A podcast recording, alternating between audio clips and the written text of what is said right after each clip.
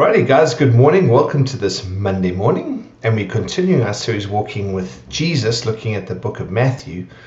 What would it be like on the ground um, with Jesus? And there's this in Matthew chapter 8, at the end of the chapter, it says it talks about Jesus restoring two demon possessed men. It's quite a famous story.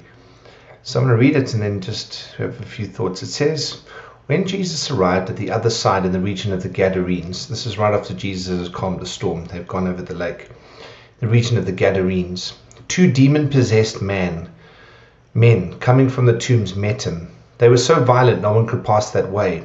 What do you want with us, Son of God? They shouted. Have you come here to torture us before the appointed time?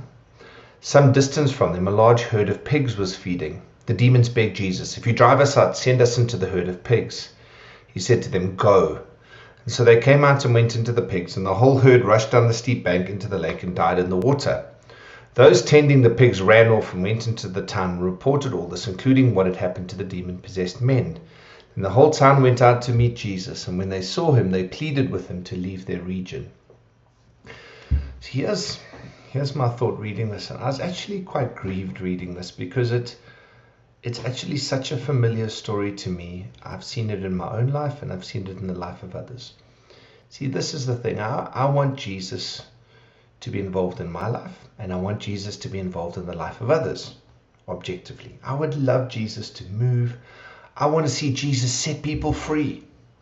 I want Jesus to set me free. I want Jesus to work in me and to grow me. I want Jesus to make me more like Him, right? We all want these things. But then when it happens, our response is a little bit different. So there's two quick thoughts here. The first thought is um, that when Jesus comes into that area and he sees the demon possessed guys, um, his thought is to see them set free, like the people would have wanted to. No one wanted to walk past those tombs, and when they walk past these two violent guys come out and beat them up. Everyone in the town wants these guys to be fixed right? They, they want them to be set free. But what they weren't counting on is what it would cost them. And I've come to see this, friends, that when Jesus Jesus works supernaturally in the life of people, but there's always a, a cost involved in seeing people come to wholeness, whether it be a financial cost or an emotional cost or a time cost. There's there's a ton of different currencies in our lives, right?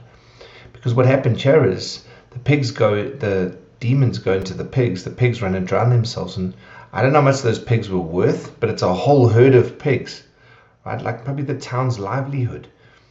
And so Jesus set them free, and the town paid the cost of a, of a large chunk of their livelihood to see these two guys set free, and it was too much.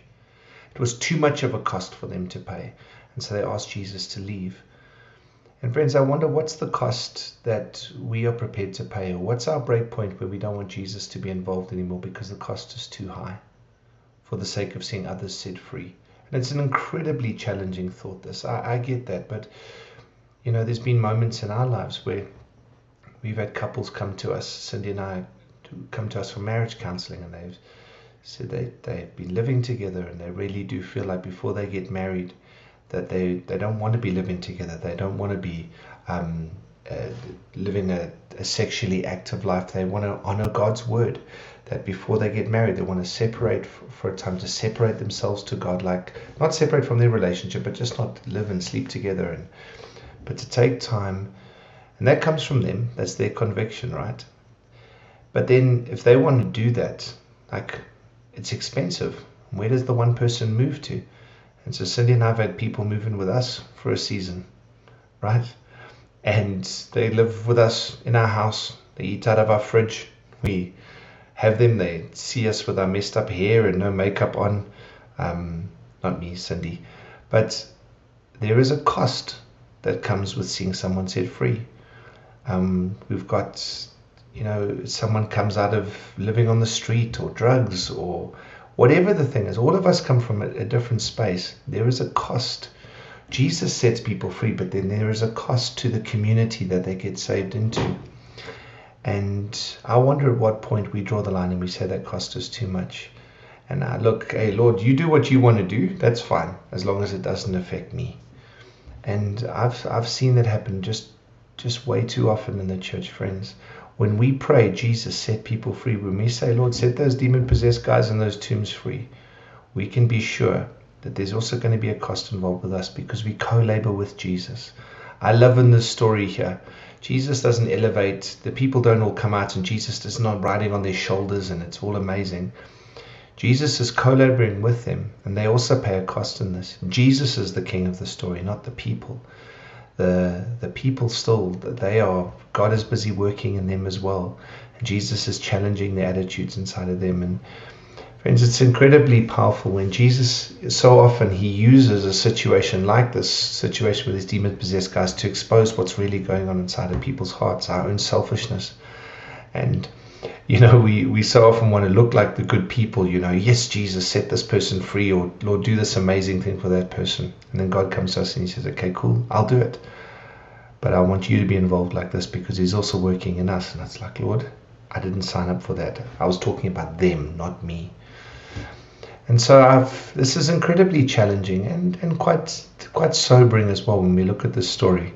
Jesus is always looking to set people free, but there is a cost involved for us as well. Jesus is also looking to work inside of us and to make us more like himself so that in the future we'll be we'll, we'll be looking for Jesus to be more involved, not less involved, so that we won't be like the people from that area like, hey Jesus, get lost. We don't want you here. It costs too much. It's a bit of a challenge this morning. Hope that blesses you. Can't wait to see you later in the week.